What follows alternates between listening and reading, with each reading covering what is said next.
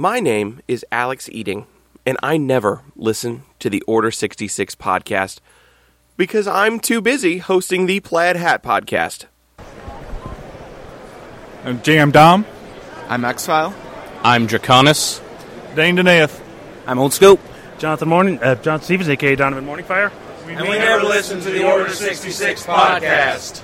Because reasons! Because I'm out of drink vouchers. Because I'm doing my own podcast. Because I'm trying to track down drink vouchers for Jay Little.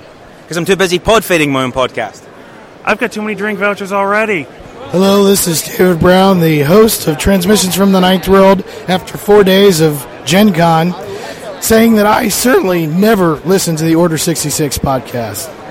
This is Crimson Steel, and I never listen to the Order 66 podcast because Order 66 2.0, that edition sucks. I'm waiting for edition 3.0. Now that's going to rock. This is Joe Kel Steichen. I never listen to the Order 66 podcast because otherwise the Empire might find me, and I'm in hiding. Watch out. What was that? This is Luke Steyer, and I never listen to the Order 66 podcast because no one there uses their real names. Hi, this is Barefoot Tour Guide, and I've been busy running 10 games at Gen Con, so I don't have time to listen to the Order 66 podcast. This is Adam Bruder, aka Outlaw Knight Zero on the forums, and I never listen to the Order 66 podcast because I'm too busy snubbing Jay Little's games to play GM Chris's games. The BBC would like to announce that the next scene is not considered suitable for family viewing.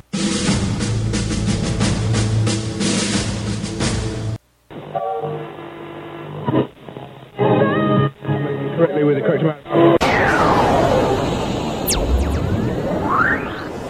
D20 Radio, where gamers roll. www.d20radio.com. Broadcast live on D20 Radio's Justin TV channel. You're listening to the Order 66 podcast. Brought to you by Gamer Nation Studios, D20 Radio, and mapsofmastery.com.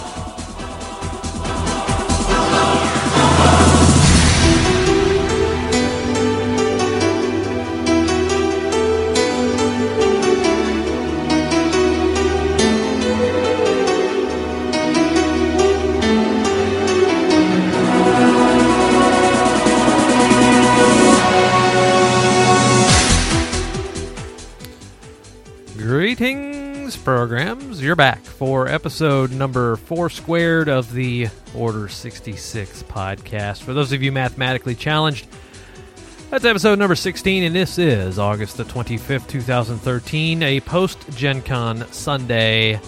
Oh, what a Sunday it is, and we have a great show in store for you tonight. Uh. Yes, with me, GM Uh. Dave, one of your hosts, and the guy having mental orgasms still would be GM Chris. It's more like post-coital bliss. Something like that. What is up, Gamer Nation? GM Yahtzee! Yahtzee! Oh, post-show story. Um, uh, welcome to the Order 66 podcast, the original podcast entirely devoted to Star Wars role-playing. And um, this is a ramshackle show, which we, we had to get on the airwaves. We are still reeling from Gen Con and getting back to the real world, but there was so much juicy we had to talk about, we just couldn't wait. So here we are. Here he is. Dude, yeah, and obviously the bumpers that you guys heard off the top of the show, many of them were, most of them were recorded at Gen Con um, from the ple- the plethora. How many? Do you know how many pinatas are in a plethora, Jefe? Ah, uh, yes. Uh, from the plethora of D20 radio listeners that hung out with us and uh, got to game with and chill at uh, at Gen Con. Um, it was a pretty whirlwind, uh, whirlwind thing. It was. It was, and we're gonna talk about it. oh, oh, love it. Well, okay, all right. So, shall we get to it? Sure, why not, dude? And now, Jedi poetry. Here I stand with troops all round. Those battle droids are losing ground. Around me swirls my saber true, defending allies with a flash of blue. As I deflect fire with a flick of my wrist, did you just say execute Order 66?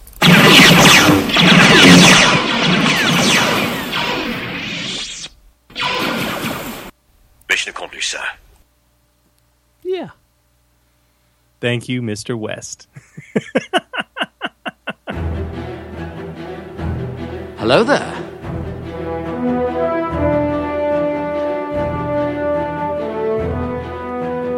What have we here? Good news.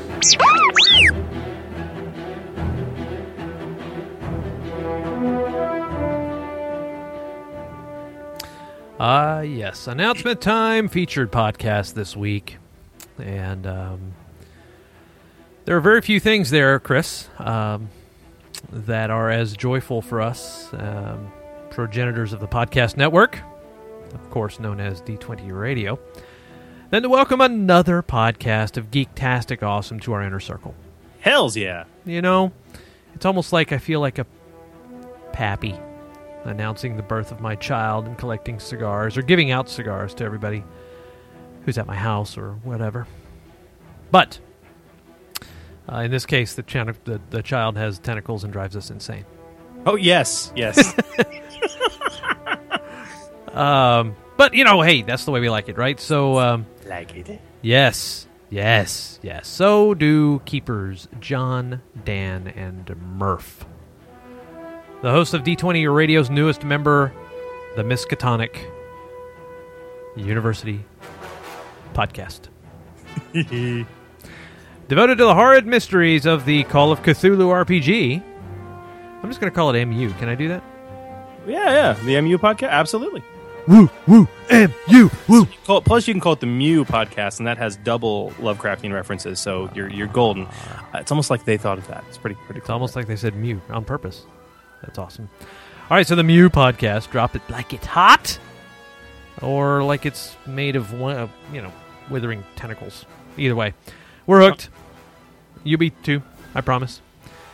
Uh, by the way, uh, about like six months ago, they came and, and said we want to be on your on your network, and I was like, oh yeah, sure. Let me talk to you later, and then I never talked to them. yeah, so they've done 37 episodes since then. Yeah, and uh, yeah, so the 37th one, Graveyard, Turnpikes, and Lovecraft Country, with special guest Bret Kramer, talking about his Arkham Gazette e-zine, uh, is up right now, and lots of unspeakable horrors await. So go check it out and uh, enroll in Miskatonic University, just like uh, we have. really great show. Um, these guys have have, have carried the torch for uh, Cthulhu RPGs, and um, it's just a good show. You guys Yeah. check it out. Check it out, man. That and lots of other good shows on d20radio.com. Check it out today. Today, do it. All right, juicy bits of web goodness. So, uh, starting as we are wont to do from the keyboard of Sterling Hershey, Gen Con is over, and it was glorious. It was glorious. And our resident author of the insane Star Wars RPG God Among Men, Sterling Hershey, treats us to his very own Gen Con recap in his weekly Star Wars Wednesdays blog. Um, Sterling highlights actually a lot of the forthcoming announcements we're about to talk about, but he has picks, and with us, you just have to use your imagination, you know, and that's good. You want to use your imagination. I'm doing air quotes, you know, but you can't see that. See, you're supposed to be using your imagination. See, air quotes, imagine. Uh, but and you can find those picks at www.sterlinghershey.com uh, in this update. But okay, so what did Sterling talk about? Okay, what what what, what are we going to talk about? What were these amazing bits of Star Wars news that we watched unfold in all their glory at Gen Con this year? Yeah. Age of Rebellion. Yeah. Um, Age of Rebellion. Age of Rebellion. Um, FFG hit us hard with the release of the beta for the Age of Rebellion right there at Gen Con. Had I not, had they not like decided to open up at eight thirty, um, uh, on on Thursday before even the VIGs could get in, and just so vendors could go and buy extra copies if we needed to, I don't think I would have been able to pick up any extra copies. Yeah. The, the the line was around there was I mean, got what? It was like Yeah, it was impossible. You had to wait an hour just to get in the freaking booth. it was impossible. Um, so it, it was there. That is the most exciting bit of news from the Star Wars front for me. But we're uh, you know just hang on. We're going to talk about it in a lot more detail when we get to the meat of our show. Um, but what man? They had they had another couple really awesome things released uh, and announced. Oh yeah, uh, totally at- surprised Sterling Hershey, who wrote the module of Beyond the Rim. Yeah, yeah, he didn't even know it was coming, and it's not due in stores for a couple of more weeks. And they, yeah, were, they were selling. Yeah, full hardcover bound copies of Edge of the Empire Adventure Beyond the Rim. And Sterling wrote it. And I didn't see it when, you know, before the show on Thursday, and then they ran out by Friday, so I never Yeah, got one. I couldn't They get one. sold out by lunch on Friday. Yeah. So I couldn't get one, and otherwise saw I, would have had. Yeah. I saw it. I got to page it. Um, God, it's oh yeah, yeah, yeah. I saw it too. I just, I just wish I'd been able to get one, so Sterling would have been able to sign it for me right there. But you know, hey, we were busy. just just a tad. Um, so beyond the rim, obviously we all got to glimpse that. That looked incredible, and it was purchased. And we are no doubt going to have Sterling on to talk about it when it releases proper in the next three to four weeks. Yeah. Um, okay, this one, dude, t- this surprised the heck out of me. Uh, it surprised Jay too. It was his idea. They didn't even tell him they were going to do it. uh, Edge of the Empire specialization decks. So, okay, t- t- to be fair, guys, a lot of us were expecting Age of Rebellion and Beyond the Rim at Gen Con. Okay. I mean, it was kind of like they had, he was like, oh, yeah, we kind of expect that. They haven't, nothing official, but we expect it. What we were not expecting, no one was, not even Jay Little. The literally. Spanish Inquisition. no one expects the Spanish Inquisition. Um, was the announcement and the release of specialization decks. Basically, um, and FFG, FFG has done this with some other stuff. It's this FFG has this print on demand that you can do uh, via their web store, or your FLGSs can actually purchase these print on demand things and sell them too. But idea is that you can now get full card decks of dual sided cards for each specialization for Edge of the Empire. Uh, you know, one talent per card, front and back. The idea is to give a player quick access to full talent details for your character in card format. Quick, easy, keep it with the character sheet. And they, um, for print on demand, have released the first deck, uh, which is the Explorer's Scout specialization. Um, no doubt to probably coincide with the forthcoming, you know, uh, Explorer Splat book. Just saying. yeah, yeah, something like that. Just, just, just saying. But more to follow. And you guys can actually go to ffg.com and order it right now, print on demand. Really, really sexy. Yeah. Okay, tell me about this next one, man, because you were in the room for the announcement. I was. In-flight report. So talk to me about this, dude. I was, and the Epic doesn't really even do it justice. There's some new rules coming for X-wing, and I know before you guys cry, I know it's not our Star Wars RPG related, but it's uh, you know it's kind of the the red-haired stepchild of Edge of the Empire, or really the big brother. Yeah, X- would, be, would be more accurate. Yeah. Yeah, so X Wing, they're releasing some epic rules because they are having, oh, let's just say they're adding capital ships, sort of. So they brought out, and then the 101st, like, escorted it from the room over to uh, the, um, you know, exhibit hall. They brought out a, the, the Tantive IV, right, uh, which is that Rebel, not the Rebel Transport, the The- no, no, no. Yeah, of four was the uh, Corellian Corellian Corvette, Corvette. Yeah. and then the Rebel Transport. Those are the two that they did, and they're absolutely huge. They had an X-wing sitting next to the transport, sitting next to the Corvette, um, and one dwarfed the other, and then that one dwarfed the X-wing. So it's yeah, they're humongous, and and they're not to scale. What Christian said was that they are to the feel-good scale. Well, if these things were to scale, they'd be the size of the table. Yeah, exactly. And so, you know, even even so, as big as this Corvette is, I, I shudder to think if they tried to make a Star Destroyer.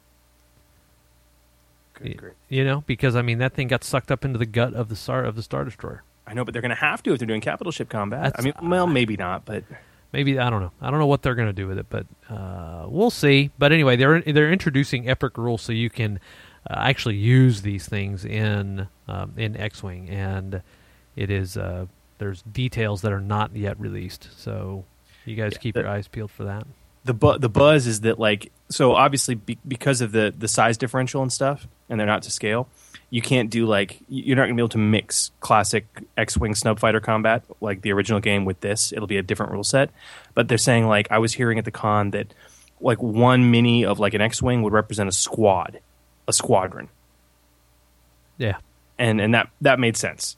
Um, but yeah, dude. Well, you know, one guy in an A wing can bring down a Star Destroyer. Well, with a couple destiny points, sure.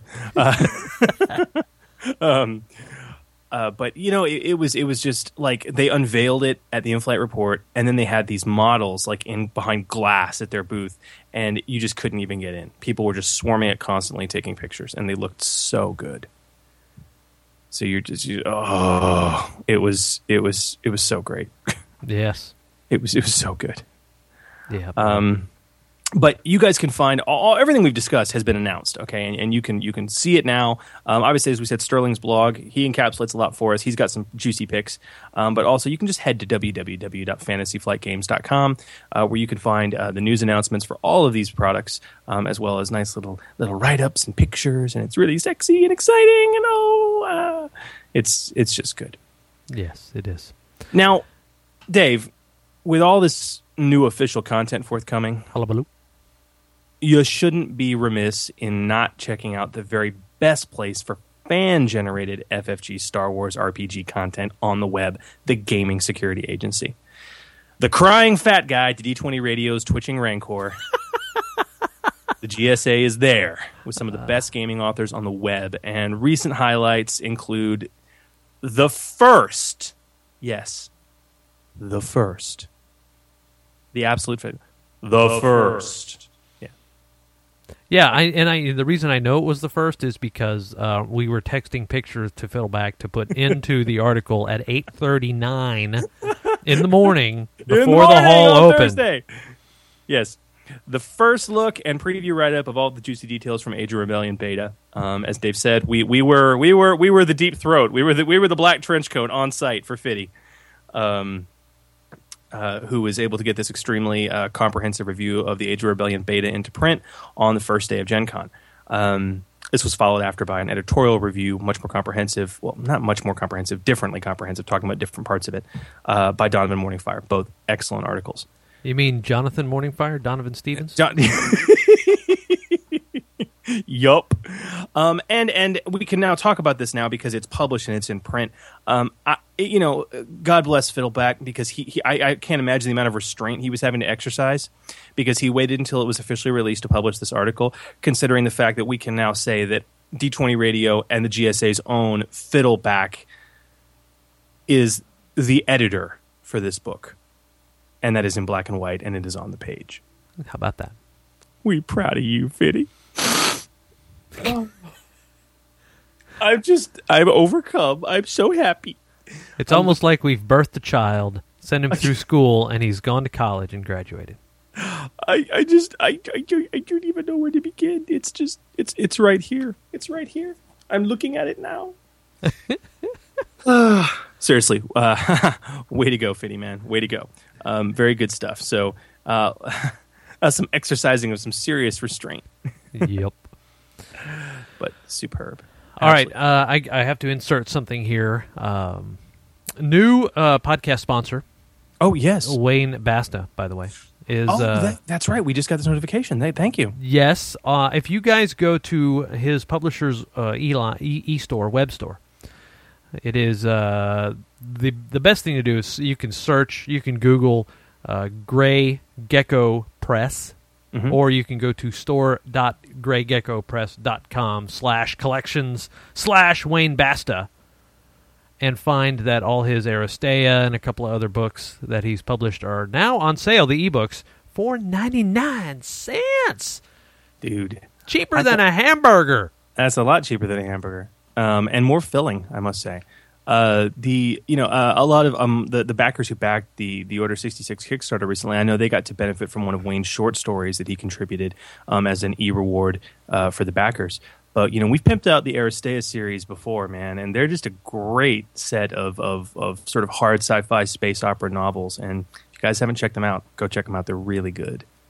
So I'm always looking for more fiction. Always, always on the lookout. So, so there it is. Wayne also does a little bit of writing for the GSA. Yeah, a little bit, just a a, little, a little bit. I'm, I'm just, I'm just throwing that out there. Yeah. Um, but yeah, so go check out Wayne and check out the GSA. Um, of course, head to gsa.thegamernation.org uh, where you can find uh, those reviews of Edge of the Empire and a whole lot more. Um, gosh, what else? We have another. You know, speaking of the Order sixty six Kickstarter that just funded at sixteen hundred percent of what Yeah. it to. Um, we kind of have this other announcement that uh, our listeners should kind of sit up and take note about. Oh, yes.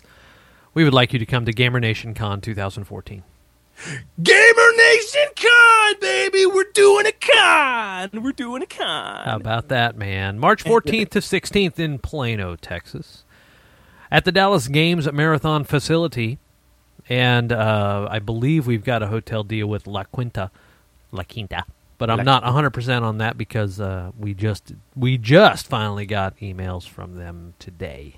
Well, we didn't know we were doing the con until like the week before Gen Con, and and then Gen Con happened. Yeah, and then Gen Con happened, and then Right. so yeah, we we we went, kind of went back and forth, and then I, I let it drop. So it was really you know Yes, uh, but it- it's all coming together, and we already have our first confirmed special guest um, who will be there. Um, and Dave, that would be uh, Jay Little. Jay Little,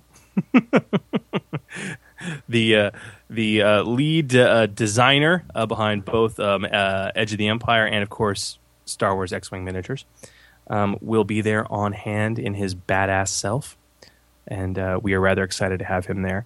Um, and we want you guys there. Um, where can people get more information, man? And uh, in just a short bit, they'll be able to buy tickets. Where can they go to do that too? GamerNationCon.com. Indeed. Um, we are, you know what? We're going to have another special guest on Saturday. We're going to do a Kickstarter panel of, uh, you know, how to do good Kickstarters. Yeah. So the creator designer of Red Shirts, you guys know that game. Ooh, very nice. Is going to be with us, and uh, Brian from Reaper will be with us. Reaper Minis. Very nice. Will be with us, and of course Charlie from Artisan Dice will be with us, and so that's almost six million dollars of Kickstarter.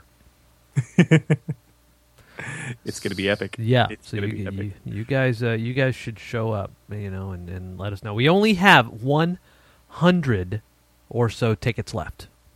Yeah, we are limited on space. Uh, that's important to mention. Um, the facility can only handle so much.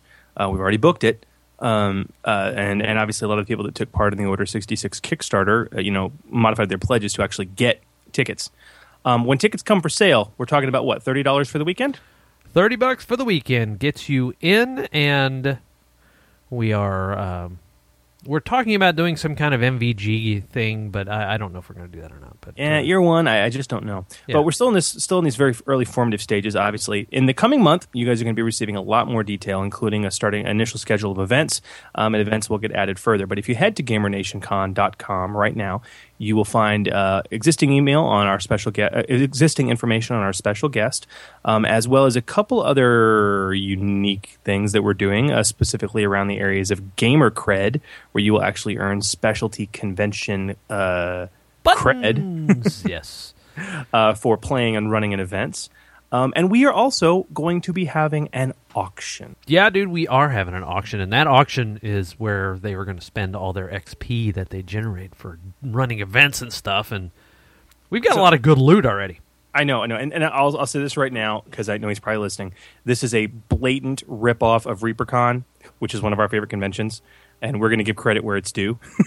yeah, yeah, it is. because I think it's such a great idea. One of the nicer, one of the cooler things I've ever seen at a convention that Reaper does is every event that you play in, um, you get uh, what they call sort of co- convention cash. It's Reaper bucks, which have one exclusive use, which is at the last day of the con. They have an hour or two where they auction off all the swag, and the only thing you can use to to spend to bid with are your your Reaper bucks. Okay. Yep. So we're going to do the same model, um, uh, expanded just a tad.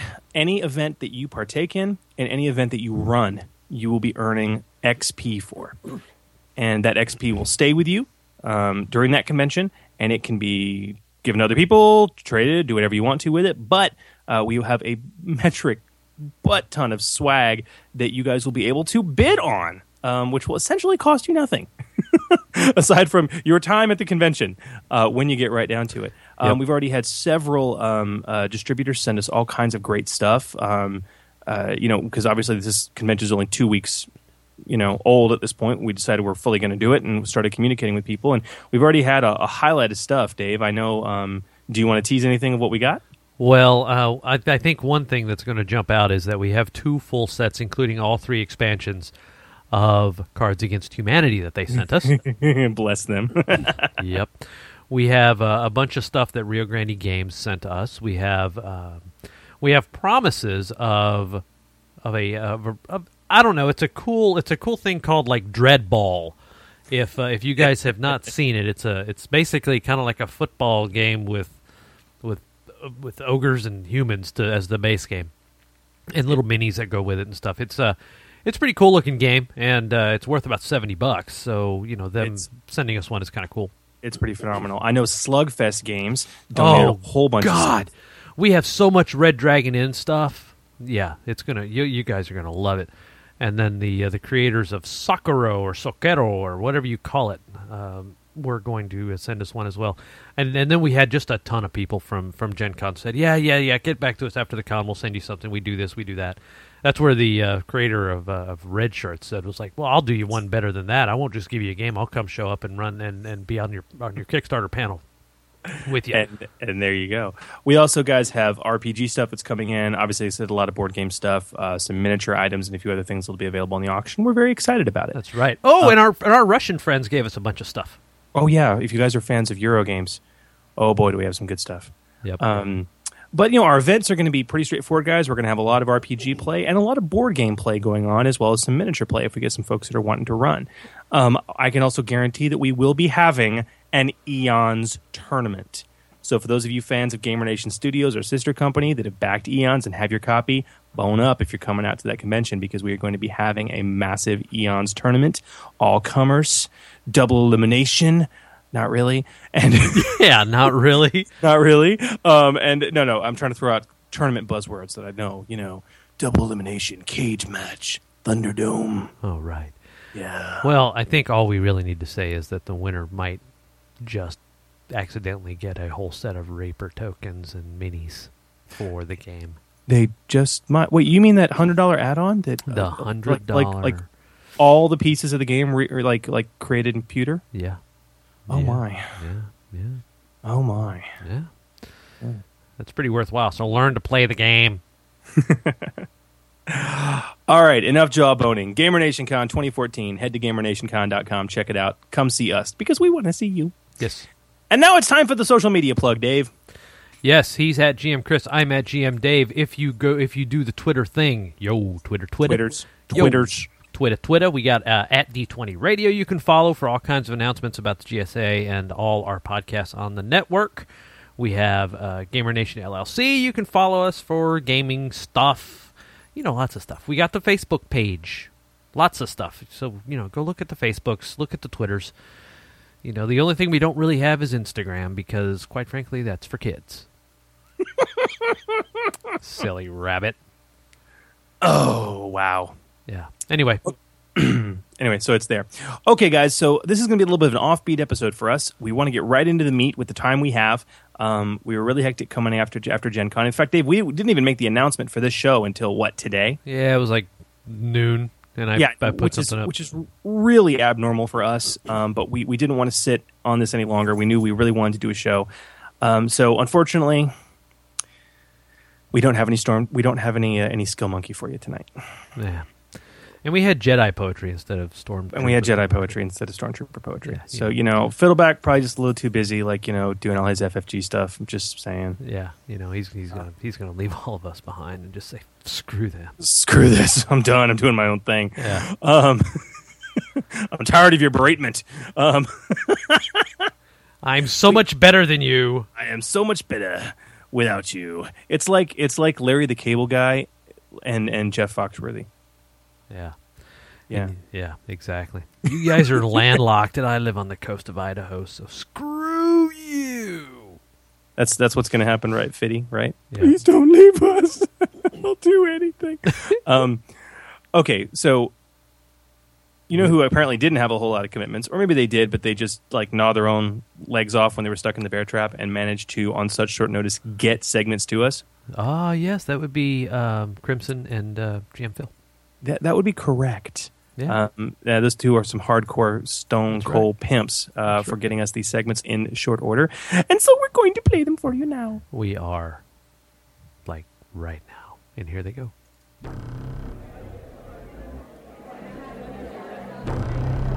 The farther you get from the core worlds, the more mysteries there are in the galaxy. Secrets that can mean the difference between success or failure, triumph or despair, life or death. Take a seat My friend here will reveal one of these secrets. One of these fragments from the rim. How much have you heard about the Empire's Inquisitorius? I thought not. They're not a very well known group of Imperial lackeys. Actually, amend that statement. Calling them lackeys would present some sort of connotation that they're sycophants or inept in some other way. I can assure you, the Inquisitors are very good at what they do. The Inquisitorius is a special branch of Imperial intelligence. They were formed very shortly after the birth of the Empire, and tasked with hunting down any Jedi that escaped the Jedi Purge. That sounds a lot like Darth Vader's job, but Vader was one man. He could only do so much in a vast galaxy of hiding spots. If word appeared of a master or a knight in hiding, Vader went out to deal with them. Jedi students or other less proficient Force users were usually dealt with by an Inquisitor. All Inquisitors are proficient with the powers of the Force. Don't get that look on your face. It may sound like a load of dreck, but I assure you the Force is real. Ask anyone who lived through the Clone Wars, and they can tell you about the powers of the Jedi. Because of this, the Inquisitors used the Jedi's weapon, a lightsaber, and were very skilled with them. Their mandate is to capture Force users and bring them back to their Citadel stronghold, rumored to be somewhere in the deep core. As a trivial aside, the Inquisitors actually used to use the old Jedi Temple as their base of operations. That probably ticked off a few surviving Jedi. Anyway, once they had their quarry, they take them back to the Citadel for torture and corruption.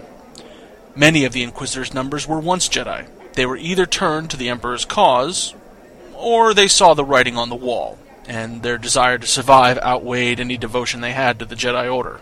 Word is that anyone who wouldn't turn were executed. The Inquisitor's ability for torture and corruption is not only used on captured Force users, and this is why I bring it up. This rebel alliance has attracted some very steadfast followers, beings of conviction who firmly believe they can topple this galactic empire Palpatine created. Those who are resistant to normal interrogation efforts are presented to the Inquisitorius for another round of information gathering. Be it through the Force or some other more mundane form of interrogation, the Inquisitors almost always find out what they want to know. Whatever's left of their subject after such efforts, well, there are some fates that are worse than death. If you want more information about these Inquisitors, talk to Mr. Steele. He can probably track down a report or two if you're really curious.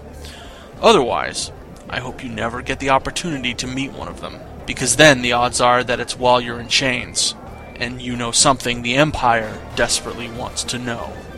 But now is the time when I must leave you. I have an important business appointment to keep. I've had a deal in the works, and it's time to bring it to a close. Oh, I'm sure I'll tell you about it next time. Stay safe until then. Thanks for stopping by. Pay your tab at the door, and may the imps always be one step behind. The galaxy is full of disreputable scum, reluctant allies, villains, and sappy do gooders. Knowing who to trust and who to betray is your best chance of staying alive in the Outer Rim. Mr. Steele can give you information on anyone you need to know more about. Why don't you head to his booth? But be sure to buy him a drink for his time. If you're lucky, he'll let you listen to his latest transmission from the Rim. Good evening. Whoops, I'm off script. I'm supposed to always greet you with, why hello there, or simply, hello there. Sorry, it has something to do with my recording devices' as trigger words. Anyway, long time no see. I heard rumors you were thinking about heading off and joining the Rebel Alliance or something. Yeah, that's the reason for my recording devices. Let me tell you, don't bother. You probably have enough obligations out here on the rim to worry about that you wouldn't want to go adding duty to some upstart military faction into the mix. Really, it's a lot of work. Anyway, remember a while back I spoke of a Rodian that was looking to, for a crew to join? Well, he's back at station now with another tragic tale. But anyway, the name of the Rodian is Zook. Zook Kapal. He's from some backwater planet far away from normal Rodian culture, where his family raised some form of domesticated meat source. I'm not quite sure what it was called. I'm sure it was some local delicacy in his parts. Anyway, a couple years ago, slavers attacked his village, took his sister, killed his father, you know, that kind of thing. Zook took it upon himself to join up with some bounty hunters, track down those slavers, and rescued his sister. He paid the bounty hunters handsomely for their time and the knowledge they had bestowed upon him. However, his family was made almost destitute from the cost. Now Zook works as a bounty hunter, or hired gun himself. He hates slavers and would rather kill one instead of work for one, but most of the other vices he seems to care less about. Zook is a great shot with his modified blaster rifle he says is his hunting rifle. I think he's named it Betsy or something after the cattle his family herded. Farmhand life allowed Zook to grow up tough and full of grit, despite his slight frame. What he doesn't have in raw might, however, he makes up for in agility. Zook is as quick as a Varactyl during mating season. I tell you, that kid can move. And I've heard it said that he can shoot the ears off a Gundark with his precise aim. I'm not quite sure how that's a measure of skill, but, you know, he's a good shot, I guess. Zook is also a quiet sort. Well mannered, soft spoken. He's just usually around to do a job. Honestly, in that respect, he's probably the perfect hire. He's also quite lucky. He knows how to hit vital areas and does so often. But then comes the rub. You see, I haven't told you the whole story. Zook Kapal is normally known as Calamity Kapal. You see, bad luck seems to follow this Rodian around. Not his own bad luck, mind you. He's one of the luckiest sons of a blaster I know. It's just everyone else around him that seems to have misfortune befall of them. One crew left him on Ando, only to get their ship destroyed by a malfunctioning defense network. Another ship he was a crew on suffered a severe depressurization, while Zook happened to be cleaning the spacesuits. The last crew ditched him to return their bounty to Alderaan. The ship hasn't been seen since. And it's not just getting rid of Zook that's bad luck. Crew members that survive his orbit of misfortune and death all claim that things always went from bad to worse while he was around. The jobs were always the toughest and the mistakes the most disastrous when he was a member of their team. Well, for everybody but Zook. People claim everything just comes up easy for him. Any captain that's in the know gives that Rodian a wide berth. Me? I think it's all hogwash. The Rodian's a nice guy. Nicer than any Rodian I've ever encountered. And I've seen him shoot. Anybody would be lucky to have him providing them cover. Anyway, that's all I have for today. I expect my droid will have another transmission by the time you come back. Please, buy me a drink on your way out. Wait, what's this? A drink voucher? What the hell am I supposed to do with a drink voucher? Where the hell you get this? Rios? That planet's a junk heap. I mean, literally, it's a junk heap. What the hell were you doing there? What the heck is this palace? Listen, man, if you can't provide me with an actual drink instead of this voucher, I won't give you any more information. I really hope this is a joke and you don't plan on trying to use any more of these. What? You got a ship hull full of the damn things? Man, your captain really needs to talk to GM Phil and learn the ins and outs of smuggling, because I'm not sure I can help you. So long. Dude, excellent segments, both of you. Thank you very much.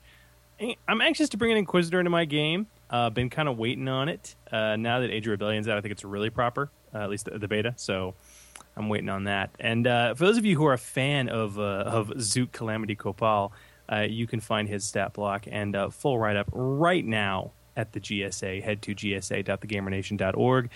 Thank you, Mr. Steele. Indeed. Mm-hmm, mm-hmm. It's good stuff. So, um, are we going to take a right turn or what? Yeah, dude. Let's just let's just do it. Let's do it. Do it.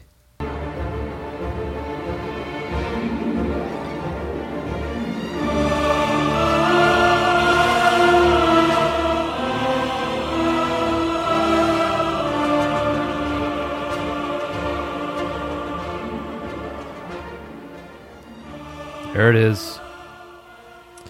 Ah. Okay, so we talked about this earlier, guys, but for the meat of tonight's show, which we're getting right into, um, we're again going to take that hard right turn. Thanks, FFG, uh, uh, to discuss something that during and after Gen Con to this point today. Uh, excuse me, that's not actually not correct because I just checked my email 20 minutes ago. I've gotten 10 emails and four personal messages to talk about. That, of course, would be our experiences at Gen Con and, um, oh, yeah, that little bitty uh, Age of Rebellion beta book. Oh yeah, that thing. Yeah, that thing. Um, released at Gen Con this year, but not quite out in stores. Uh, fans who don't have their hands on it want to know what's in it. And, you know, we worked hard with the GSA, as we talked about, to ensure that you guys would have as much info as soon as possible, but we'd be remiss if we didn't give it its own due on our podcast as well. Also, Gen Con, bitches, what's up? Gen Con, let's geek out crazy. Um, it was epic and it was awesome. Um, and, and we're going to talk about it. So, so wrap up in your comfy blankets, grab a mug of something warm, and sit by our fusion lamp, younglings, because here we go. Ah, yes. You know, like last year post Gen Con, we had we like we we played the entire in-flight report, which we recorded, which is Fantasy Flight's um, uh, annual Gen Con, Yeah. in-flight report.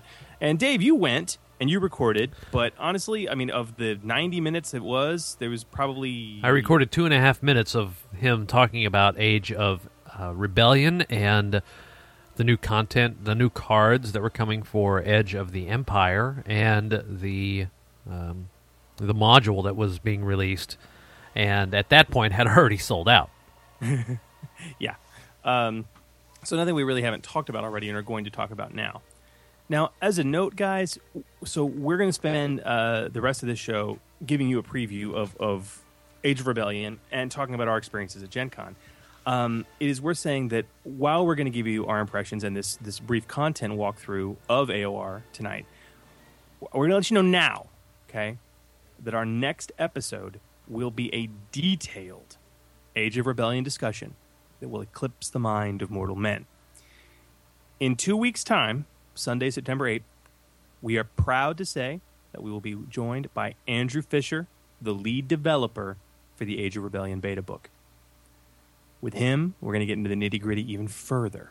Got the chance to meet and chat with this dude at Gen Con. He's a great guy, and we look forward to corrupting him. So there's that to look forward to as well. But Yeah. dude, I want a jawbone about Gen Con, man. Talk to me, dude. Uh, Gen Con, Gen Con. What did we do? What were our favorite things? Gaming, Star Wars gaming at Gen Con, gaming with with peoples. yeah, gaming with peoples. so, dude, okay, we we ran. Um, I ran. God, it was a busy con. I only ran two or three pugs, I think. Yeah. Um, and I know you got to play in one, but not with me. Yeah, I played. I played with Jay, and this was the infamous drink voucher where we replaced the mechanic of duty with drink vouchers. So, so like this is like one of my favorite post con stories because I was the unwitting participant in of it in it, and I had no idea what you guys were talking about until well after well after the fact, or why I made you crack up so much. So it was like it was Friday at Gen Con, and after the after the Ennie Awards were over, and it was like, hey, you know, let's let's let's meet and play some play some Edge of the Empire, you know, Age of Rebellion, whatever. And you know, with Jay Little, and he wanted to run, and so we're like, yeah, we'll run, right? And so the tweets go out, and you know, we're, we're rounding people up, and you're at the Ennies with with who was who was there with you? Um, That was Wes, Adam, and Chris. Wes, Adam, and Chris. We're all there with you at the Ennies. Okay, And we were sitting with Kat Ostrander and Oh, okay. yeah, and Andy Fisher. Oh, well, there you go. Um, so you were sitting with with, with Kat and Andy, and uh, you know afterwards, okay, okay, well, let's let's go play. And we had so many people, so many people show up. We actually had to break into two separate groups, and I was, you know, I sacrificed the, the chance to play with Jay to run a group. Um, and it was it was really awesome because uh, OKZ, who happened to be in chat right now and left us a bumper off the top of the show, Adam, um, he was like, "No, I'm going to play with GMC," and I was like, "Yeah, validation, buddy," because everyone else was like, "No, we're going to play with Jay." but okay, so that's the setup. So tell me, all right, talk to me about drink vouchers. So what, what's what's up with this? Uh, okay, so we were uh, we went to an imperial facility of some sort, or, or uh, actually a a, a space junk dealer headquarters thing that was anyway. It's it's not important, but everything was so corrupt and foul. You couldn't drink the water. You couldn't, you know. So everybody had these. The, every time the guy showed up, and we had to kind of barter with him or try to coerce him into uh, letting us off the platform into the main part of the facility because we had to go steal some information. Every time we would get ornery with him, he'd say, "Here, here, have these v- drink vouchers. You know, go, you know, go have some fun on us in the casino." and so the drink vouchers just piled up and piled up and piled up, and so at some moment in time, we just got to where we were just cracking ourselves up, and Jay was like, "I bet they're not having as much fun as we are," and he's like, "Go over and ask them how many drink vouchers they've accumulated since we changed the rules." And I walked over and I was like, "Okay, how many drink vouchers do your guys have?" And and you were like, um, "What?"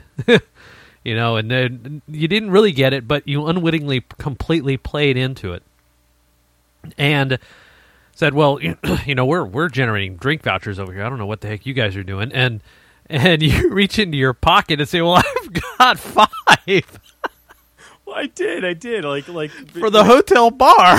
for, for my hotel reward points. I got when I when I checked in, I got five drink vouchers for the hotel bar. They've been sitting in my pocket all gone. Yeah. I'm like, you guys need drink vouchers? I got drink vouchers. Here's here, right? right you guys. so and that and that just totally shot the wheels off at Jay, and Jay was like, "We're done. We're we're done. Our session's over. We're not getting any more accomplished." And then we sat outside. Uh, we sat outside the gaming area and just basically, basically, we took our most epic quotes from Star Wars and we re- started replacing them with the word drink voucher. You know, anything and everything. You know, these are not the drink vouchers you're looking for.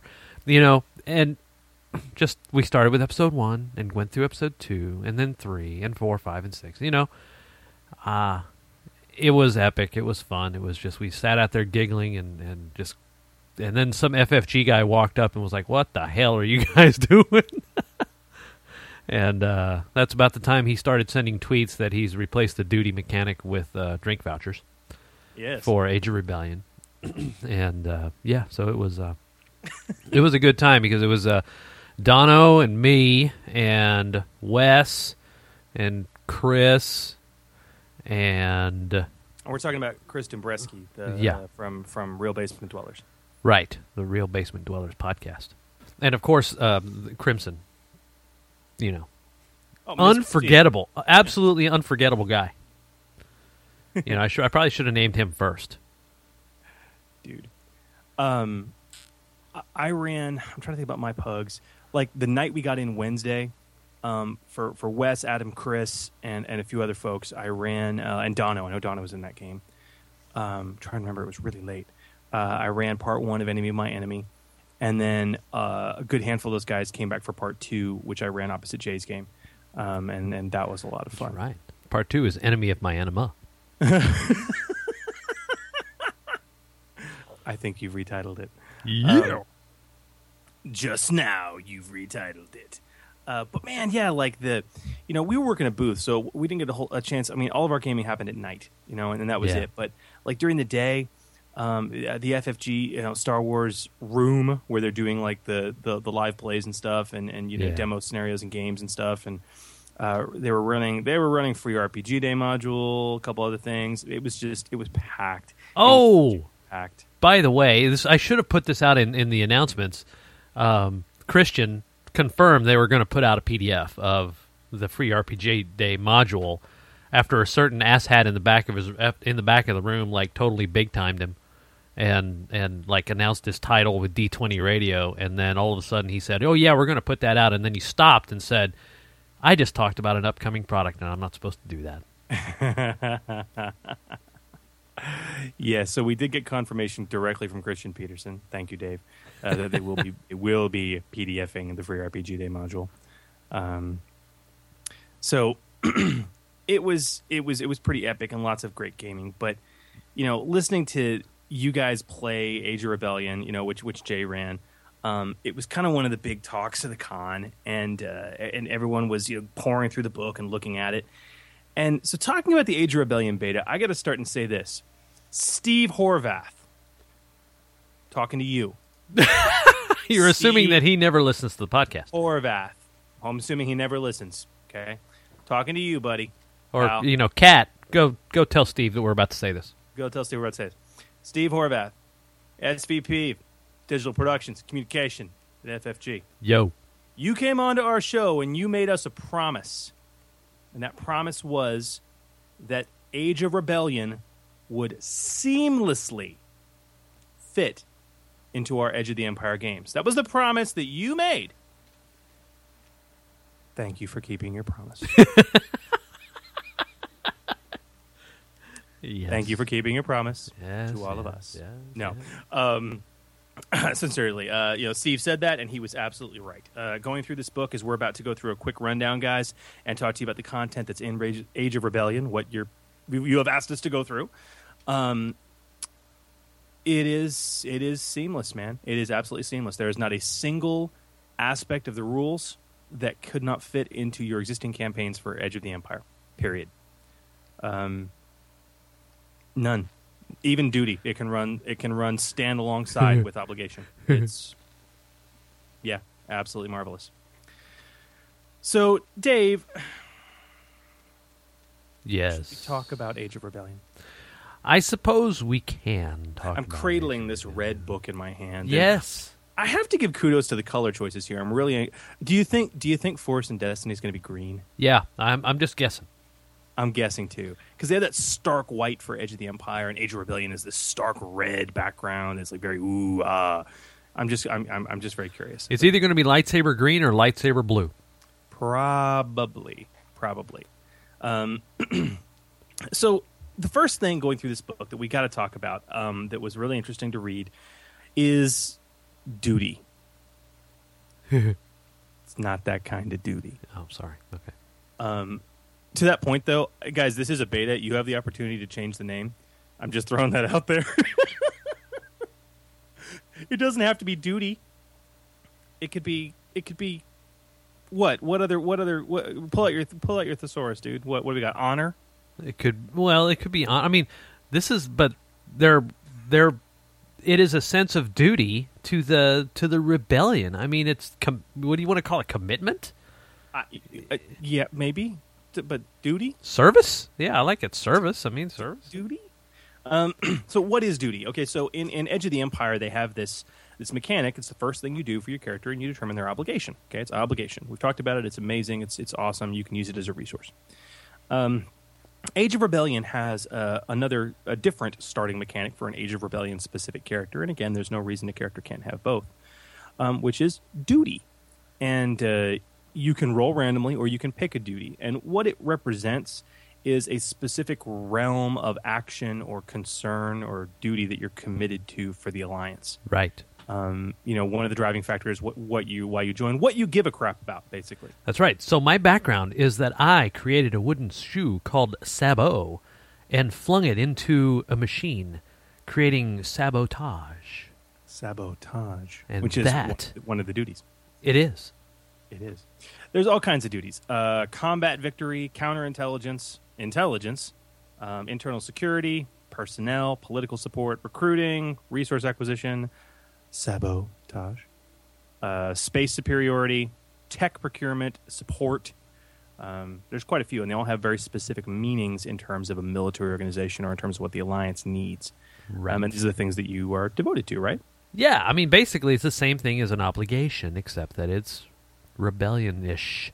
rebellion-ish. But the big difference between this and an obligation is that you start off with a score in it, a value of zero, big fat zero, and your goal is to actually increase your duty. I'm Increase the duty. increase the duty value. Um, you know that's that's basically it. Um, now you can spend XP when you're creating your character to give you a higher starting duty value, um, but ostensibly you just increase it through play by undertaking actions that are going to play into your specific duty. Um, when this is And interesting. These are like positive effects for you, right? well, uh, eventually. Yeah. Okay. Um, so you know your your duty can, you know, the idea is that your GM is going to roll the same way they are for obligation to trigger duty. Okay. Um, and they use a chart similar to obligation to determine uh, whether it triggers and, and who it tr- whose triggers, and if it triggers, that's going to have a mechanical i- effect for the player um, or storyline effect. You know, it could be that okay, you guys have a mission now that's going to correspond to your duty because it triggered. Okay, um, but additionally, if duty does trigger, um, player characters for the party get their wound thresholds increased, okay, by one. Their wound thresholds increased by one, okay, because their duty is called upon and they rise to the occasion. If your specific duty was triggered, it goes up by two. And then, of course, you got the doubles rule, um, if you guys play with that. 22, 44. For 20, yeah, like 11, yeah, all that jazz, um, which, would, which would double those increases. Um, but, you know, that bolstering of morale and resolve um, by achieving personal commitments to the rebellion, that's kind of where it comes into play. But ultimately, duty becomes this threshold. And, and that's that's kind of the that, that's that's the story driving aspect of duty. Um, it could be that your group's total duty value needs to be at a certain threshold before the rebellion will take them seriously, give them more concrete or comprehensive missions, or give them the big stuff. But here's the kicker if the group's duty gets to 100, it resets. Interesting change to the mechanic. It is. Now, while it resets, um, something else happens. Your contribution rank goes up, which is kind of weird. The party in and of itself has a contribution rank that again starts at zero. It represents how much the party has contributed to the alliance. You get to 100 in duty for the party, your rank goes up by one, and your duties reset um, at zero again, and you got you got to start from the top. Now, when your contribution rank goes up, Dave, to your earlier point, that is where you start getting into specific rewards for duty. The alliance starts giving you stuff. They give you equipment, vehicles, strategic assets, things like that. It's it's the the mechanical uh, or, or incentive equipment or, or, or storyline rewards for achieving these these milestones, so to speak. Very interesting. Very interesting mechanic. And there's no reason it can't run side by side with obligation. I challenge members of the Gamer Nation right now to create a character sheet that has spaces for both. Right. I don't know, man. What are your thoughts on duty? I mean, do you like this better than obligation? Do you see them used used side by side? What are your What are your thoughts on this, man? Well, yes, I actually have given it a, a little bit of thought, which is, is like about 40, 42 minutes. Um, obligation to me is, is very good with Edge of the Empire because you're always on edge. I, I didn't mean to make that a pun. Um, you know, you've got Like something looming. Did uh, I know. I didn't mean to do that, though. You know, you've got something looming. You've got a debt to repay. You have, uh, you know, take your pick of all those obligations that you've got. And it's something that is always lurking to potentially rear its ugly head. From a standpoint of the duty mechanic, this is not anything that's lurking. This is a military type of this is you being a rah rah hero guy. And the more you do, the better it is. And so it absolutely makes sense that they've turned it on its ear to be as you accumulate more, you get better stuff. And I, I totally agree with this with this piece of of you know the changing of this you know of, of this core mechanic of of, of the uh, in Age of Rebellion. Well, there's a negative side too potentially, and obligation kind of works the same way. Realize that if my contri- if our party's contribution level starts getting up there, we become a massive blip on the imperial radar. Oh no, yeah, I get it, I get it, and and it makes life very difficult for you too. and, it's hard to fly casual. E- exactly. Right, Okay, but so- that that fits thematically with absolutely. you know. I mean, it's the, the same deal with if the obligation. If your obligation is too low, you're not going to get good stuff from the junk dealer. You know, Like, you know. So I mean, it can it, you're uh, using obligation to its full effect. You know, grants you some good, but it also you know takes some bad because you've always got this thing looming. Well, if you get rid of it all, it actually has a negative consequence when, mechanically speaking, you can't get the part that you need because nobody will deal with you because you're not notorious enough. This, you're going to get some extra attention from your Imperial friends because you are. Your notoriety is high enough. So, yeah, it makes perfect sense to me. dude. Yeah, I'm I'm a huge fan, and I'm already eager to import this into my game straight away because I got players chomping at the bit to do rebellion stuff. So, but they're Edge of the Empire characters; they have obligation. There's no this is Han Solo, duty and obligation combined. There, it's right there. See it. See it, learn it, live it. So, okay, something we were all hoping for with this book was new species. Ah, yes. and we they gave us five new species. Um, now it's a standalone book, so we have some old standbys too. We got our Bothans, we got our humans, we got our droids. It's a trap. But yes. So, all right, dude. What are our new species? The Mon Calamari. The Mon Yeah. Calamari. It's a trap. Uh, I'm going to bellow like an Ithorian. God, that was elegant. Yeah, go ahead. The Gran, the Duros with their funny looking heads, and the Sullustan with their funny looking heads. Yeah, Moriamokia, huh? Da, da, da, da, da. I don't, I don't know, but uh, yeah. So you've got the Duros, you've got the Gran, Ithorian, Mon Calamari, and the Sullustan. So, for the most part, for the most part, the star, the FFG Star Wars RPG species typically, if they, if they're not two across the board, they might be at a three in something, which I call high, and they might be at a one in a specific stat, which I call low. Right. So, from a Duros perspective, they're low in brawn, which makes sense, but they're high in intellect, and considering their astrogation capabilities, that makes perfect sense. Um, they also have. Uh, uh, they begin the game with one rank in piloting space. Okay. Um, and they have this unique ability called intuitive navigation, where they automatically add one advantage to any astrogation check they make. Perfect. Yeah, it's just it's pimp. It's awesome. Um, the Gran, which are the little three-eyed goat-looking people, uh, gotta love those. Um, they're they're low in cunning, high in presence, which is very interesting because the Gran are, are if you look at the EU, they're really amazing negotiators. That's one of their big things, right? Um, consequently, they begin the game with either one rank in either charm or negotiation. Um, and their unique thing is enhanced vision, since they have those three eyes. Um, that when they're making any ranged combat or perception check, they can remove up to two setback dice um, that are imposed due to environmental conditions. You know, which is nice. It's not break broke-tastic or anything, but it's nice. Um, yes, it's true. Okay. Now the Ithorians all twos. The Ithorians are all twos. Okay, the Ithorians are all twos, but No, I But- take it back. I'm lying. They're not all twos. oh, you're looking at human.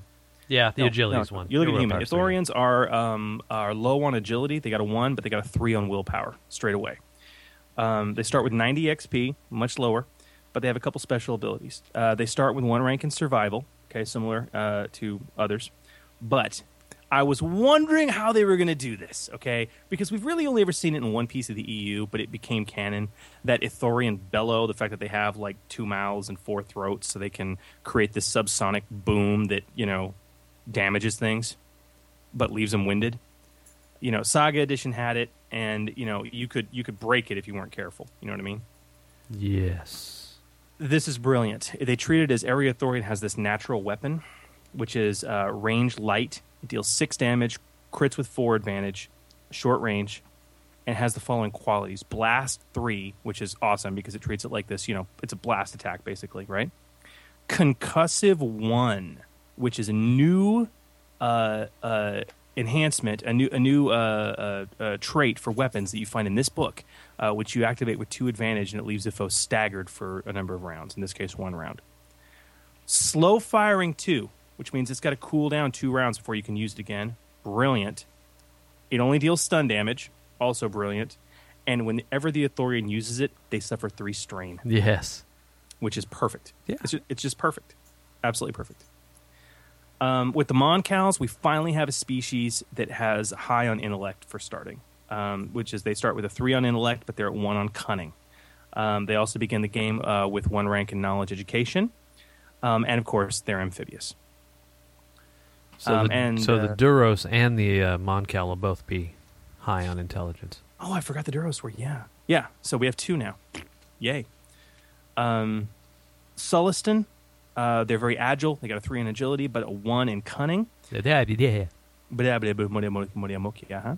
Um, they also start with one rank in astrogation, considering their proclivities, uh, and they start with one rank in the skilled jockey talent, which is pretty cool, and makes me think of little Sullustans riding horses with you know Yeah. riding crops.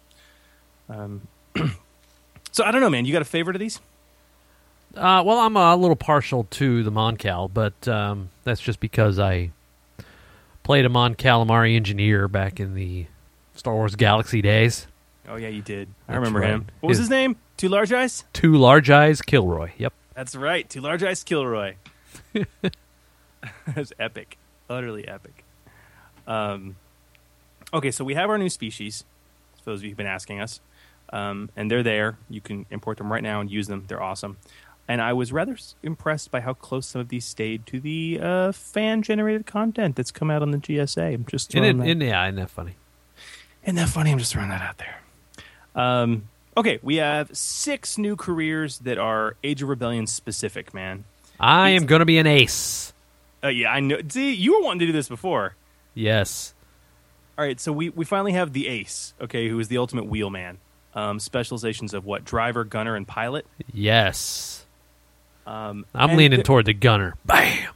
There, there is some cross specialization work here. So, like, we have the pilot specialization, which is similar to the pilot specialization in, uh, if not identical to the one in Edge of the Empire. There's also, I think, one or two others that we see some crossover in. Um, but it makes sense. All in all, though, a lot of these have a lot more military bent to them, which makes sense. Oh yeah. But I, you know what? I love the spy. Oh, okay, well, we'll come to it. Um, so, what? Okay, after Ace, what what do we have? What do we have then? Oh, okay. So we had commander, which has driver, gunner, and pilot, as we mentioned. We've got commander. That's Ace. Ace has driver, gunner, pilot. Yep. We have commander, which uh, the three for those guys are are uh, commodore, squad leader, and tactician.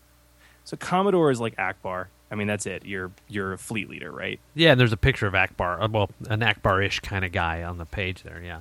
Yeah, now, yeah, like squad leader is really interesting. It's like it's a mix of leadership and weaponry and um, vehicle usage. It's like an everyman squad leader. It's per, well, it's, it's a squad leader.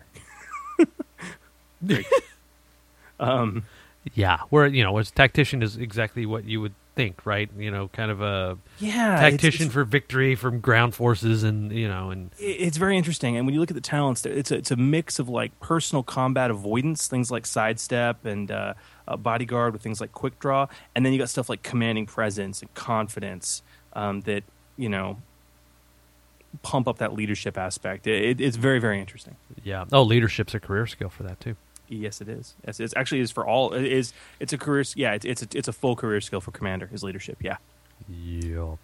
Uh, the diplomat is here. So for all you noble fans, uh, with an ambassador, an agitator, and a quartermaster. Okay, so the ambassador is pretty self-explanatory. Okay. Yeah, The the agitator. All right, the agitator dude is all about like lying and coercion. That's all it's about. It is it is a it is like this noble esque talent that is nothing about lying and coercion. Um, like it has this new talent uh, all over the tree. There's like four. You can take four ranks of it if you just stick to the tree called intimidating, where you can suffer strain to downgrade the difficulty of coercion checks you make How awesome is that? or upgrade the difficulty when you're targeted by a coercion check. It's, is brilliant. Plausible deniability, convincing demeanor, scathing tirade, a lot of those. Um, very cool. And then quartermaster is all about getting Dude, quartermaster is if you're like me and you're a fan of Shawshank, this is the guy that can get you things. This is red. Yeah, this is this is this is that guy. You got talents like smooth talker, greased palms, of course know, know some- somebody. I know, yeah, I know somebody. Um, you know, that's that's what it's all about. Uh, absolutely love it. Then we move. You, you, know, it, considering it has to be treated as a standalone book, you have to have your your your engineer, which is the next um, the next career. Specializations of mechanic, saboteur, and scientist. Um, mechanic is quite what you'd expect. Um, saboteur is interesting. Very interesting. It's a mix of some interesting combative talents uh, with toughness, um, and and the ability to kind of blow things up. oh, yeah, I love the powerful blast. Powerful blast, very interesting.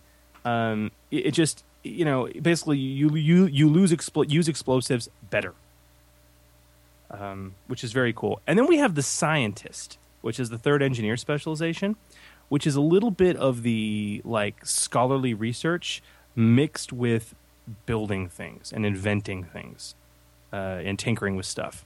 Uh, it very very very interesting, very very interesting. Um, the other thing I like about the engineer as a core career is the fact that also because and this is like this for the core career, so all three specializations get it.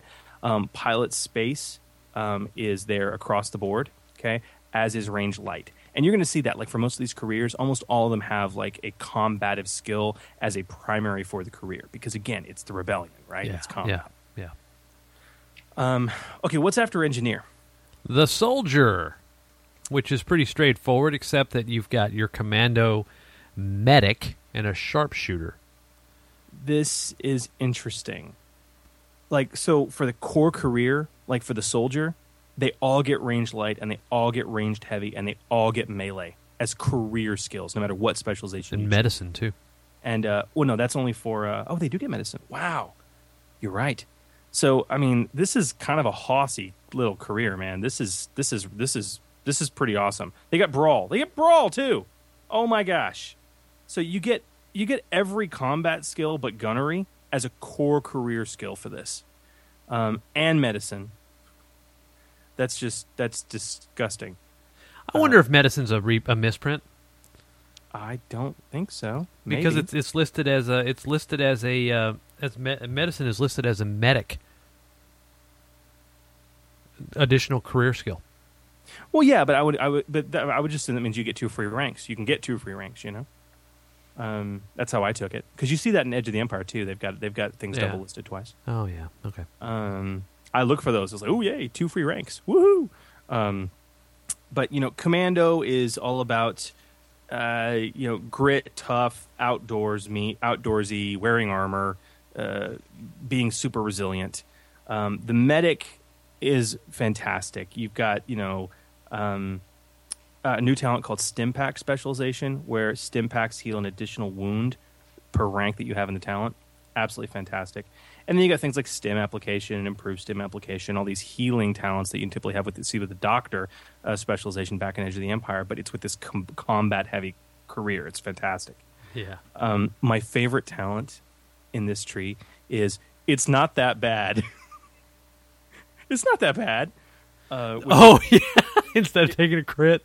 Okay, it, it, it's a 25 XP talent. It's the bottom of the specialization. But once per session, when an ally would suffer a critical injury, taken it's not that bad action, you make a hard medicine check to stop the ally from gaining a critical injury. It's brilliant. once per session, it's like, nah, it's not that bad. Yeah. Um, and then you got the sharpshooter, which is Dude. Double up on double up on range light and range heavy. God, yeah. And you you are you are a master shooter, basically. I mean, that's the thing. It's not even sniping. It's I mean, you can Yeah, yeah. You just shoot. you just you just shoot. Um, gosh, uh, it, Yeah. it, it's just absolutely fantastic. Okay, dude. And then the last career, Ah, yes, the spee. the spee, the spay. Infiltrator, scout, and slicer. Of course, lots of you are going to go for the slicer, the computer guy. Yes. Yeah. Well, so Slicer is again, and we said there were some reprints. Slicer is very similar to, in fact, almost identical to the uh, the talent tree um, uh, in in Edge of the Empire, but uh, we have Infiltrator, which is new, um, which is really all about infiltration. The thing is, though, it's more about like assassination. It's like infiltration and assassination because you have all this stuff like frenzied attack, soft spot, stunning blow, um, to make your your your attacks, uh, your melee attacks, just pump. Okay. Um, That's Jason Bourne. That's Jason Bourne right there. Um, you know things like you know skullduggery. You double up in skullduggery uh, with infiltrator. Very cool. Um, uh, the scout, uh, very similar to the scout tree in Edge of the Empire, um, and then of course the slicer. So, all right. So you say you're picking the ace. I think that either I want to go. I, you know, and I, I the soldier sharpshooter route is, is, is intriguing, but uh, yeah, I'm thinking I'm thinking that um, the ace gunner or the ace pilot is going to be my um, is going to be my guy. But it's it's we don't find ourselves in space all that often, so I don't know how gratifying it'll be. You know, whereas the ace driver, you know, that'll come in handy quite a bit probably. And one of the questions I have when I see all the all the specialization reprints is, can you buy into the same specialization from tree from two different careers? And I mean, they're talking about this in chat right now, and it's like it's like you know this has been asked on the forums apparently in the FFG forums, and the answer so far is no, um, which is interesting because in many cases they're almost identical. And when we say they're they're almost identical, the, the real key differences in some cases are skills. Um, so that that seriously does play into things um, because there is a new skill in this book, and we'll talk about it in just a sec. Yeah, and plus it would it would allow you essentially to double dip on the same thing for the same XP. Uh, yeah, and I, I just it, that's, and no, Yeah. no is bad. Um, pick your pick your career, stick to it. Pick Q is better, more than B. Yeah, I am I am waffling on either making an agitator, diplomat agitator, because that, that that's just awesome to me, or honestly a soldier medic. That the, the the ability to heal, which I love to do. I love playing those support characters with the ability to kick some ass. Yeah, no, I like that too. I- I've played a combat medic so many times. Yeah, it, it, just oh god, it, I, it gets me excited just thinking about it. I'm I'm like oh yeah, um, mm, mm. okay, okay. So um, let's talk about that new skill.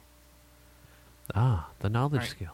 Yeah, there, there's so there's so the skills are the same, but there is one new knowledge skill, sir, and and and that would be Galactic Civil War. which is oddly specific, but it, it it can be used in a very broad sense. And yeah, it's a new knowledge skill skill called Galactic Civil War. A lot, and I'd say the majority of these specializations get it, um, or and if the specializations don't, the career out usually does. But it's very broad when you get into the description. It's like anytime a character wants to recall a fact about the Empire or the Alliance or their equipment, location, strategies, tactics, the GM could have them make a Galactic Civil War check. So it's it's very broad. Um, you know, if they want to remember details about a, you know a, a significant event or an individual who played a role in in the the, the, the war and the struggle, they should make this as their check. Okay. Um, I don't know. It, it's kind of like I see this as almost sort of the the Age of Rebellion streetwise. Does that make sense? Yeah, kind of. But it's it's more. I don't know. It's it's but it's not because it's memory. You know. I, I don't know. Do do you see the need? I don't know what you'd use it for yet. I mean, yeah. I mean, I, I see it as a general catch-all skill just to know stuff about the war, but it, I don't know. It almost, and I know it's a beta, but it almost smacks of like a an Uber skill. It's like it's like if I'm playing, if if you told me we're going to be playing in a rebellion campaign, and I'm like, great, great, great, I'm just going to take this. I wouldn't take education. I wouldn't take lore. I wouldn't take. I mean, because for ninety percent of what I need to know, this would be the knowledge skill. You know. And to me, uh, that, like, eh, eh. I, I like to avoid that whenever possible. You know.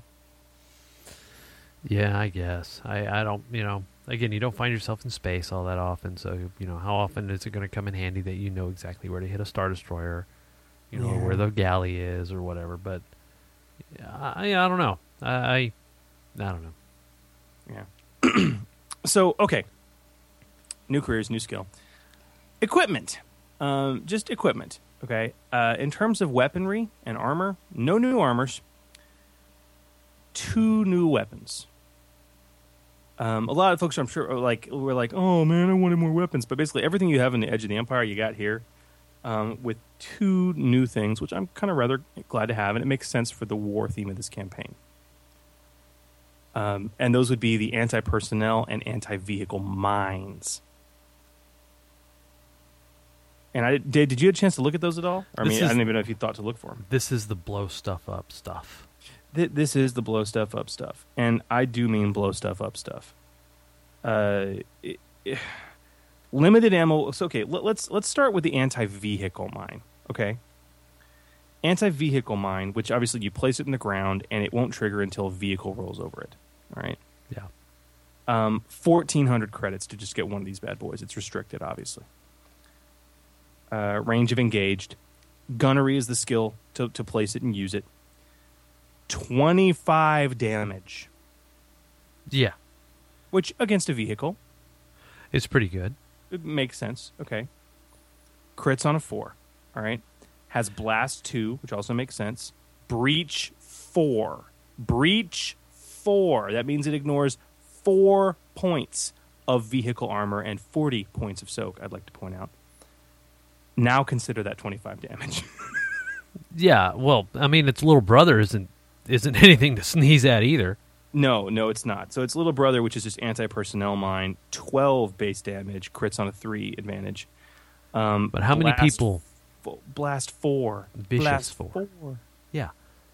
Um, vicious four.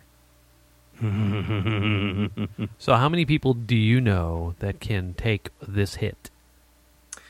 Um. Well, it, it, it doesn't breach. Okay. So at least you get to use your soak. Um. Yeah, but I mean that's the thing. If you succeed in the attack roll, you're doing a minimum of 13 damage, 13 wounds, Yeah. minimum. And that and, and it's got blast four. So. I mean, you're, you're, it's it, this this could wipe a party potentially. Yeah. Um, and considering that it costs 850 credits, it is restricted, and 850 is not inexpensive, but it could wipe a party if you roll well enough. It could. Yes. Mm.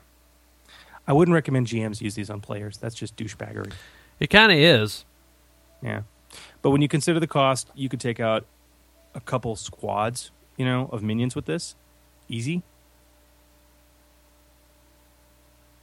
You know, for PC use. Oh I yeah. guess. Yeah. Yeah, it's there. It's there. Okay, new equipment, new vehicles and ships. Holy crap. Oh man, so they had a lot. they had a lot of new vehicles and ships. I don't want to spend time on each and every single one of them because there's just too many. But you want to go through the highlight list, man? What, what, what are we looking at here? Speeders. What do we got? Uh, you've got the uh, airspeeder, the Alliance T47. If you guys remember those Oh, those ones uh, speeders things, yeah, yeah, yeah. They uh, they used them on Hoth. Yes, yes, yes. Yep. And um, the 74Z, the Aratech 74Z um, military speeder bike, which you guys remember from uh, like Endor, the Scout Trooper bikes. Oh, nice. Yeah. Nice. Yeah. Um, we've got walkers, the AT-AT and the ATST. Oh, finally. Yes. Yes. Yes. And of course, it wouldn't be the Rebellion if you didn't have the X-wing. Well, that's all? You get the Y-wing and the A-wing and the B-wing. Oh, the B the B wing is my favorite ship. It's my favorite ship. It always has So been. Cool. The Lambda class shuttle. Ooh, for Imperial side, nice, Yes. nice. And then a, a trio of ties. The New ties. Yes. The uh, yeah, the Defender, the Bomber, and the Interceptor. Oh, very, very nice. Yeah. Okay, what about what about the big ships? What are we looking at? Um, for yeah, yeah, yeah. Okay, so we've got the Vigil class and the CR90 Corvettes. Ooh, very nice. Yes. And if you remember the YV929 armed armored transport. I do. Yes, yes. So those are the gunships and the big cruisers. You've got this um, consular class light assault cruiser. The Did they also include the Gozanti in there? yeah, the Gozanti class armored transport. Ooh. The Lancer frigate. Nebulon B. Oh, the Nebulon B. Oh, yes. Oh, yes. Okay. The Dreadnought. And the Vindicator heavy cruisers. Shit. Immobilizer 418. How about that? That's a lot of cruisers. Those are cruisers, and we hadn't even gotten to the battleships yet. Oh, dude, they're still got. So they have. That's right. They had star destroyers in this. Yes, the Victory Wh- class. which classes? The Victory class Star Destroyer, the Imperial class 1 Star Destroyer, The small ones, yeah. and the. What is it? The Predator class 2? Praetor. Praetor. Sorry. Praetor class 2 battle cruiser. And the Praetor's like. That's that's a.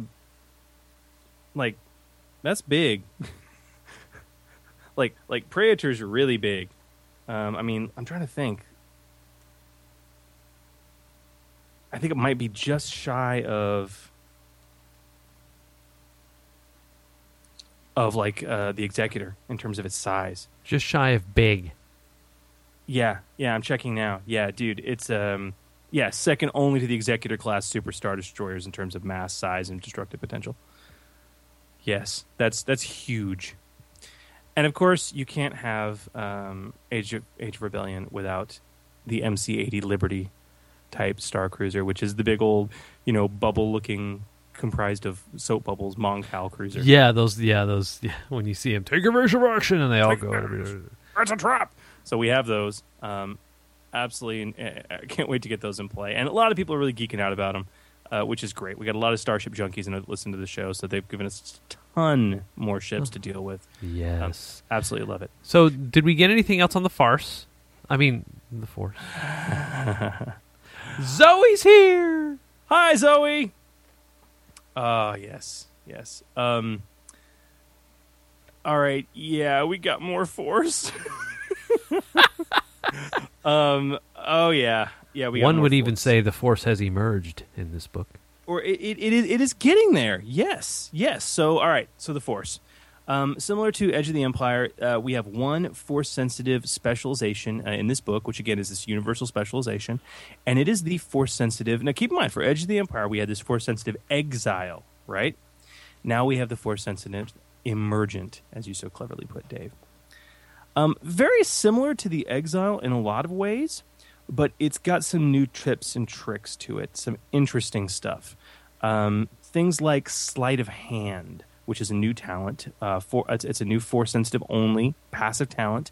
Um, add a boost die to any stealth checks you make, unless the opponent's immune to force powers. Okay, so using the force to aid your stealth. We finally have talents to let us do that. Did you say sleight of hand? That's what it's called. Oh, excuse me, sleight of mind.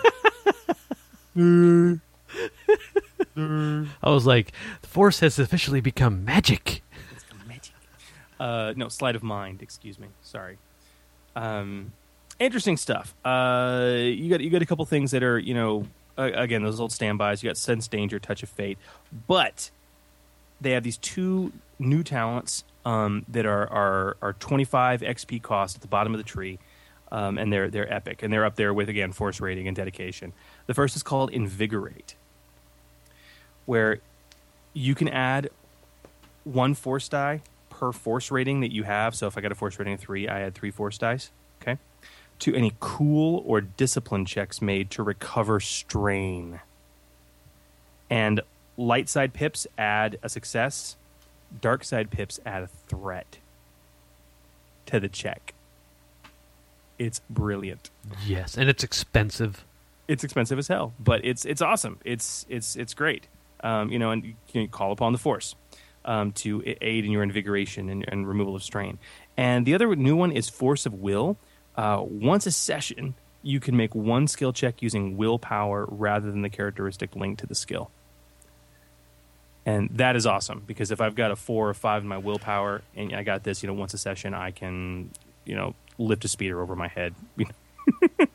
by making athletics use willpower, okay, or uh, pick up a blaster bolt, Obi Wan Kenobi, pick up a blaster pistol, Obi Wan Kenobi style, and shoot Grievous in the chest, even though you know.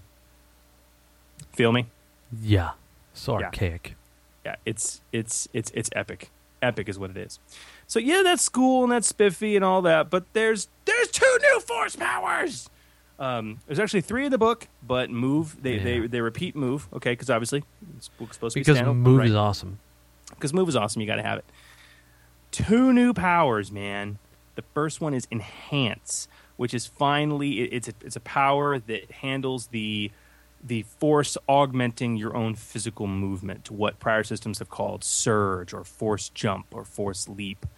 Um, absolutely love it. the The basic the basic power um, is that you can you can spend light side points as the power to gain either successes or advantages on um, a- any athletics check you make. Uh, so you roll it like with an athletics check. Very cool. And then as you start enhancing it with a whole bunch of control upgrades, there's like uh, literally there's eight Oh, yeah. control upgrades. Um, you can do things like um, uh, make a force leap, where you can spend a light side pip to jump horizontally to any location in short range, or then the next one jump vertically to any location within you know short range. If you control the power in different ways, you can use the basic power, which enhances your athletics checks, to enhance the brawl skill, or the resilience skill, or the coordination skill, or piloting planetary, or piloting space. So you get into the force pilot aspects of things, um, or using the force to beat up on somebody and, and make yourself stronger. Well, permanently stronger. You can increase your brawn. That well, it's an ongoing effect. Yeah. All right. So yeah, that that's that's that's the wicked one. Is you can commit one of your force die to increase your brawn characteristic by one, uh, to again to a max of six.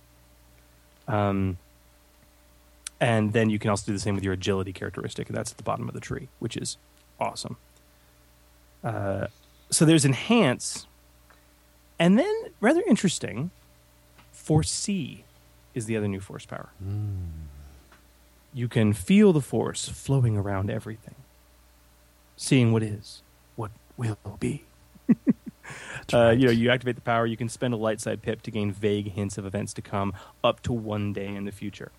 Um, and then as you go through control and strength upgrades, magnitude upgrades, and, and similar, um, there's also a duration upgrade at the very bottom.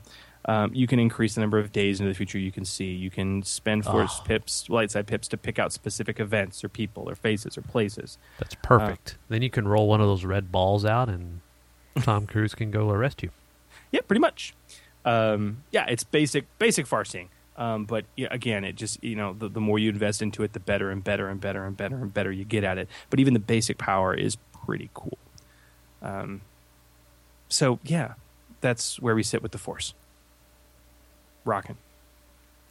I don't know, man. Are you anxious to make a force user? You've been you've been vacillating about it. Nope. Still nope. Not Not, even all. after this. Still nope. Nope. Nope. Oh, nope. I am. This is wicked. Now that now that enhance is out there, I just want to make a force using martial artist. I want to make a brawler. Yeah, that'd be cool. You know what? I mean, what reading through this, and because you know, my, of course, the first thing that I see in enhance is that you know I can, I can use it to enhance my piloting skill. Yeah. You know, now it costs, you know, by the time I get down there, it costs twenty five just to get to the piloting space. But yeah, I mean, it's it's still handy. You yeah, know? it, it, it is. When, I mean, when you get there, and it's kind of one of those things. It's almost like you pick it up as a fringe benefit to getting enhance anyway. You know what I mean? Right. Yeah, so it's awful expensive to go, you know, to go be an ace pilot and then try and take this stuff too. So, yeah. Yeah, but you combine this with other force powers or ongoing effects, uh, things from from Edge of the Empire. You know, um, uh, you know, things like sense. Uh, you know, and some of the higher level stuff for that, where you start upgrading and uh, you know, or and downgrade, downgrading the difficulty of checks you're making um, from a combat perspective. Uh, you can be pretty boss, pretty quick. Um, well, relatively speaking. So okay, those are force powers. After that, you got your standard game master section and a metric ton of new NPCs that are obviously rebellion age focused. Um, all kinds of Imperials, Alliance folks that are in here. Um, page after page after page. I'm literally paging through it right now. I do like the pirate crew and pirate captain. Pirate crew, pirate captain. That'll that'll come in handy for your edge games. There's one thing. Uh, so at, at, towards the very back, they have you know fringe dwellers and galactic oddities. I would like to point out, cyborg administrator, in other words, Lobot, a Dewback, Of course. a Dianoga. Do you remember what a Dianoga is? No. The little thing in the trash compactor. Oh, yeah. Dianoga, baby. It is in here. Um, as is a Gundark. Final true stats for a Gundark. So I need to update my adventure, actually. um, second active enemy of my enemy. I wonder how close you were on the Gundark. Not far, actually. Huh. Not far at all. They have an ability I didn't give them, but no, not bad at all, actually. Not bad. Yes. Not bad at all. Uh, gosh, totally. Um, and then they actually have a minion that is a nerf herder. Yeah, that's good. The actual nerf herder. And then what? The book culminates, as did the Edge of the Empire beta, with an adventure. Ah, yes, Operation Shell Game. Yes. And what what's the basic premise? Uh, well, basically, the PCs are Alliance operatives, and they're sent into Imperial space because they need to run a secret mission. Ew. Yeah, it, it's it's it's pretty spiffy. Um, I mean, it's uh, it's not too terribly long. We're looking at about oh, doing a quick page count on it. Um, yeah, you're looking at about a 14 page adventure. Um, you know, pretty pretty much there, designed to introduce the basic concepts. Um, but it brings duty in front and center, obviously, and, and highlights that.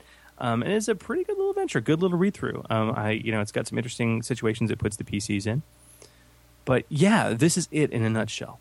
So okay, guys, awesome. No more emails.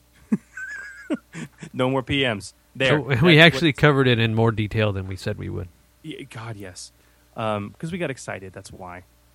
Um, so that is what is in this book. Now, as we have said, guys, as we have said, our very next episode, very next episode, okay, very next, uh, is going to feature special guest Andy Fischer, lead dev for this book. Okay, that is Sunday, September eighth, and we'll be peppering him with all the the juicy and detailed questions about this book that you want asked. Yes. So go on the forums. I bet there'll be a um, a thread that'll start.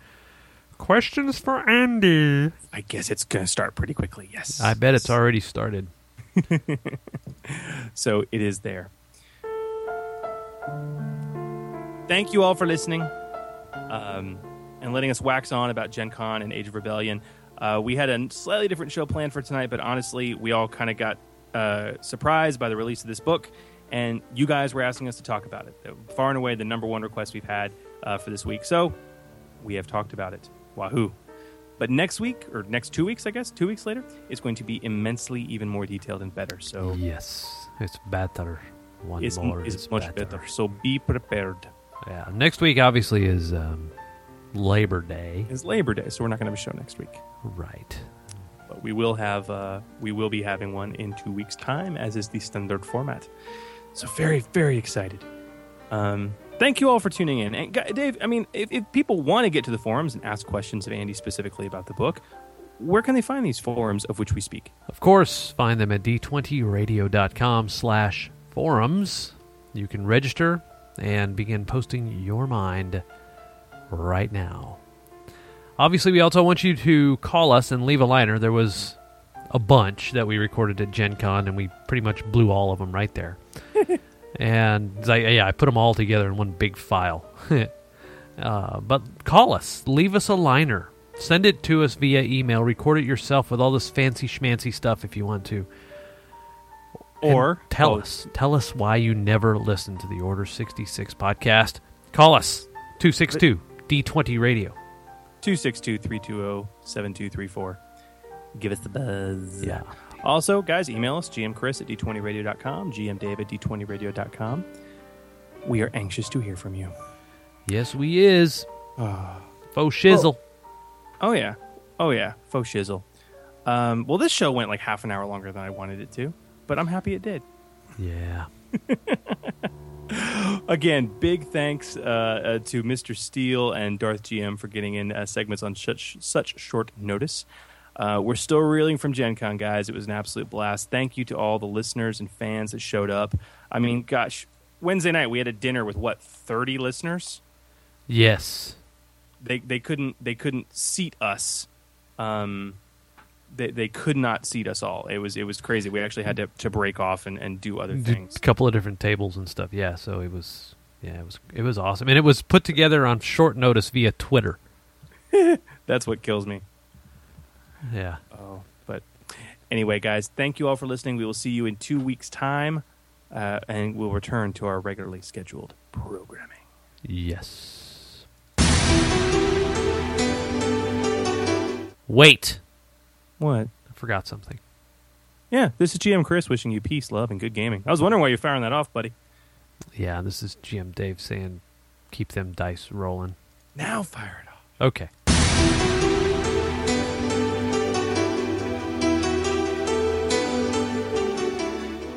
This podcast and related website are not endorsed by Lucasfilm Limited, the Walt Disney Corporation, 20th Century Fox, or Fantasy Flight Games. It is intended for educational and informational purposes only. Star Wars, the Star Wars logo, all names, pictures, or references to any Star Wars vehicles, characters, or other Star Wars related items are registered trademarks of Lucasfilm Limited, Fantasy Flight Games, or their respective trademark or copyright holders. All original content of this podcast, including any audio, visual, or textual information, is the intellectual property of the Order 66 podcast and the Gamer Nation LLC.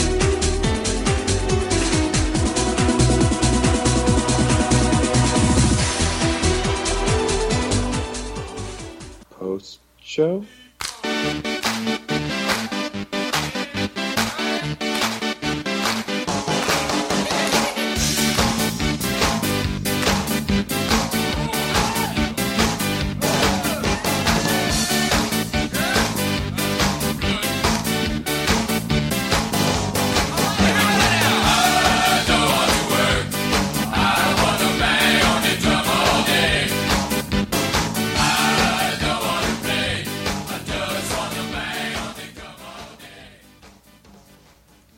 Ah, yes, a short abbreviated post show because we had a lot of stuff that came out of Gen Con that we haven't talked about yet.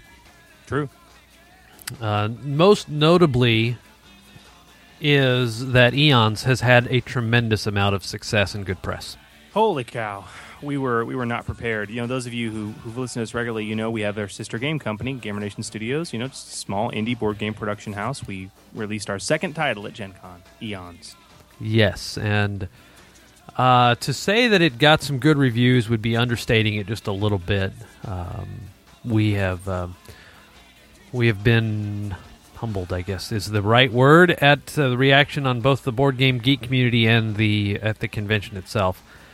And um, yeah, so right now, and and I know our sample size is really really small, but I just love to throw this out. Right now, uh, approximately, I guess, forty something people or whatever say that they own the game, and you know they're starting to throw ratings out there. Mhm.